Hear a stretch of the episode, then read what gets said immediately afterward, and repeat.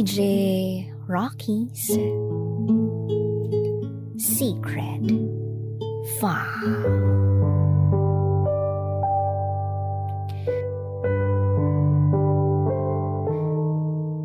Yung taong sobrang mahal mo, pwede kang bitawan kahit kailan, kahit saan.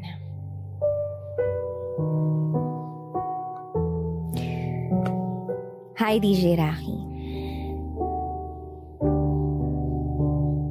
It's only now that I realize na we can never really judge how heavy others feel pala.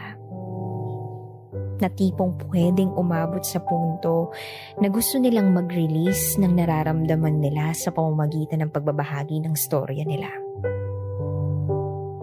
And I never thought na aabot ako sa puntong isusulat ko ang storya ko sa'yo. Itago mo ako sa pangalang Paula. I'm from Mindanao. 23 years old.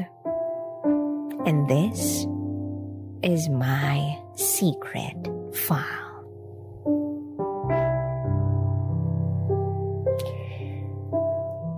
At the age of 19, hindi ko akalaing mapapasagot ako ni Christoph.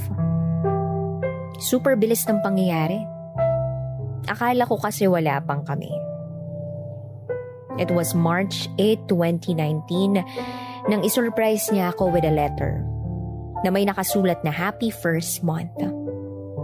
Kaya sige, goods. Kami na lang. Although at first, to be honest, hindi ako attracted sa kanya. Pero kaya lang.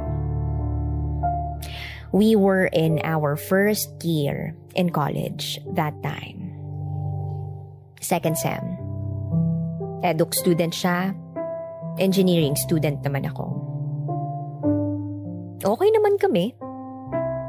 We shared a lot of happy moments together. Kaya lang, naramdaman ko na parang hindi naman siya gaanong seryoso sa akin. He then told me na hindi niya naman ako priority. Ang priority niya ay ang pag-aaral at ang career niya. I accepted that kasi hindi ko naman talaga siya gusto at first, ba? Diba? But as time went by, paunti-unting nahuhulog na ang loob ko sa kanya.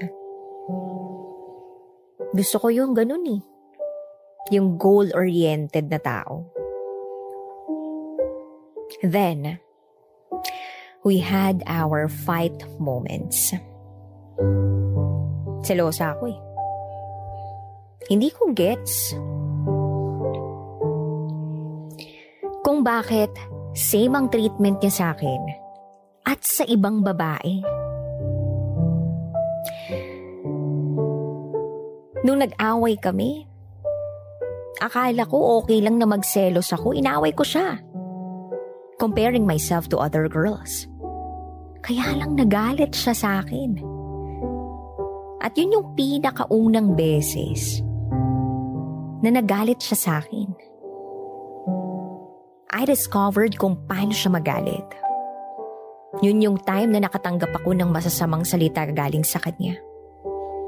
Hindi ako nag-reply wala rin akong natatanggap na message niya. And after that, sige, ako na lang ang unang magme-message sa kanya.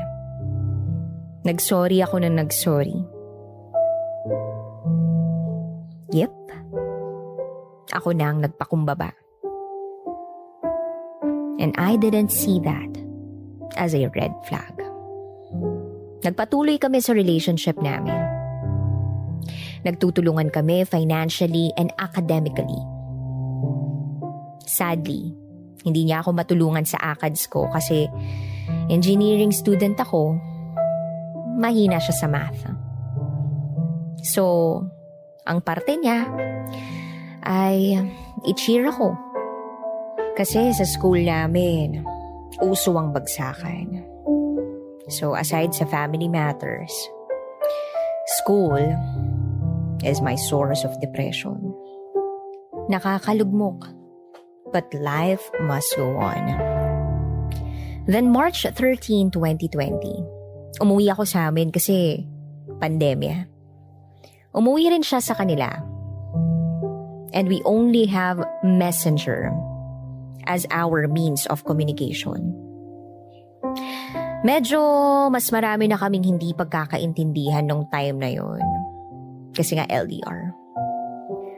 At first, kaya niyang hindi mag-message sa akin ng isang araw.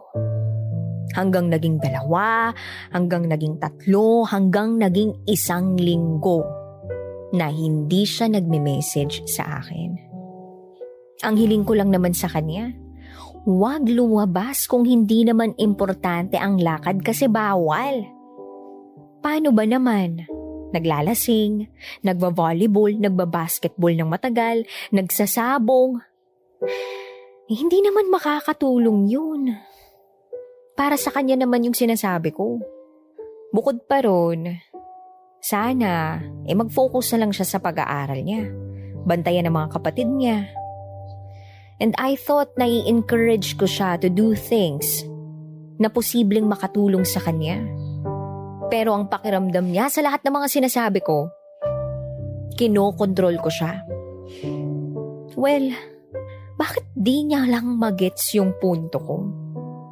What I want him to understand is for him to minimize doing unnecessary things. Hindi ko naman sinabi na wag mo nang gawin talaga lahat ng yun. May academic scholarship kasi siya at gusto niyang ma-maintain. Concerned lang naman ako kasi mahal ko siya. Pero kahit na everyday akong nagpapaalala, hindi pa rin siya nakikinig. At ako naman stress sa kanya to the point na naapektuhan ng pag-aaral ko kasi nga hindi kami okay most of the time. Nakakawala ng gana. Yung isip ko lumilipad kasi baka anong gawin niya sa buhay niya. At dahil nga sa mga hindi namin pagkakaintindihan, before 2020 ends, we both agreed na mag-cool off muna kami. Maintaining our communication. Kampante ako na hindi niya ako papalitan. Kasi nga, lagi niya namang sinasabi sa akin na kahit walang kami, ako pa rin ang mahal niya. Naniwala naman ako hanggang sa year 2021. A day after ng birthday niya, bumisita siya sa amin. He faced my parents. Awkward yung na-feel ko nung day na yon kasi parang may iba sa kanya. Tapos naalala ko pa na nanghiram ako ng phone nung lumabas kami para kumain. Ayaw niya akong pahiramin. Lobat daw. Nagtaka ako kasi kararating lang niya pero lobat na agad siya. Pagkatapos ng day na yun, hindi siya nag-chat o nagparamdam. The next day, nag-message siya ng mahaba. Nag-sorry siya sa akin kasi may nangyari sa kanila nung ex niya na friend rin niya na pumunta sa kanila nung birthday niya. And when I saw that message, nanigas ako. Kasi it was the least na inexpect ko na magagawa niya sa akin. And that caused me so much pain. To the point na until early ng 2022, nare-remind ako sa mga nangyari. I felt so unforgiving. Pero hindi ko rin magawang ikalma ang sarili ko kasi aside sa nag-cheat siya, hindi niya ipinaramdam sa akin na talagang sorry siya sa nagawa niya. And then, months passed. Naging kami uli. Binigyan ko siya uli ng pagkakataon. Kasi malaki ang pagmamahal ko sa kanya. Kumpara sa pagkakamaling nagawa niya. I struggled with my mental health. Hindi ako makatulog ng maayos. Hanggang sa panaginip, Iba't ibang babae ang napapanaginipan ko. Different scenarios. Bottom line, nag-cheat lang si Christoph. But we remained together. Even if ang toxic na. I knew I was still in pain. At hindi pa ako healed. At sa parte niya, he was trying to prove na nagbago na siya. But during those months, I still can't see na priority niya ako. Hindi ko kayang wala siya eh. So I chose to stay with him. Mahal ko siya kahit nang bababae siya. Mahal ko siya kahit na pag nagagalit siya sinasampal niya ako. Mahal ko siya kahit sinusuntok o sinisipa niya ako. Ang baba na ng pagtingin ko sa sarili ko. Bumaba ang confidence level ko. At kitang-kita ko rin na bumaba ang pagmamahal niya sa akin. Pero kahit ganoon, naniniwala pa rin ako na mahal niya ako. At sa parte ko, mamahalin ko pa rin siya. It's just that I still need time to heal myself. Hanggang sa graduate siya noong 2022. Ako na lang ang naiwan sa campus. Nung wala na siya sa campus, para na rin niya akong iniwan. It was so unfair kasi sa time na wala pa akong feeling sa kanya, pinafull niya ako. Every time na need ko siya, especially nung ginagamot ko pa yung sarili ko from the trauma and pain na ibinigay niya. He never chose to stay with me and be with me or even understand me. Mas inuna niya pa yung barkada niya, yung mga gusto niya sa buhay. And just before 2022 ended, he broke up with me. Akala ko na pang one month or three months lang ang binigay niya sa akin na time para mag-heal ako alone. After, babalikan niya ako pero hindi ganun ang nangyari. Until now, I'm still hoping. Pero tuwing magchat-chat ako sa kanya, ang isinasagot niya sa akin ay hindi niya na ako mahal. Naubos na siya. Napagod na siya. Kaya wala na siyang maramdamang pagmamahal. Eh paano ako? Ako nga na sobrang sinaktan niya, hindi ako naubos. Hindi ako napagod. Nasaktan lang, oo. Pero hindi ako sumuko. Kahit sobrang hindi kami magkaintindihan. Minahal, at tinanggap ko siya sa kabila ng lahat ng flaws niya. Paano ako? Iniwan niya lang ng basta-basta kasi wala na siyang maramdaman o nararamdaman. Ako nga nung gasgas na gasgas na niya ako, hindi ako humintong mahalin siya. Bakit ganon? Bakit basta-basta na lang akong iniwan? Hindi ba sapat lahat ng pagtanggap ko? Lahat ng pagmamahal ko? Mas inuna ko siya kaysa sa mga gusto ko. Binigay ko lahat ng pagmamahal na kaya ko. Kahit ang hirap intindihin. Pinilit kong intindihin. Ngayon wala na. Wala na talaga. Wala siya. Wala na talagang kami. Parang bangungot lang ang lahat. Sana magising na ako sa bangungot na to. Sa lahat ng mga na-experience ko, I realize that we only have ourselves.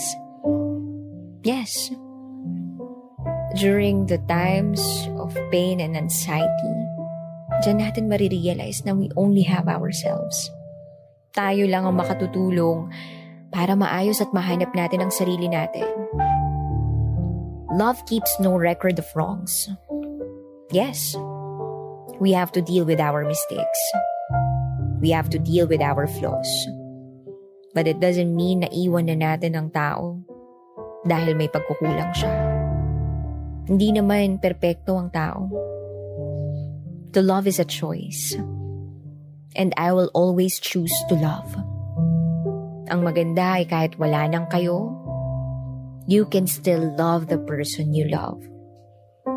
Hindi kailangan ng label or communication para mahalin ang isang bagay o ang tao. Hindi man ako kasing tapang ng iba. But I'm glad that I've found myself. I'm glad to see the real people in my circle.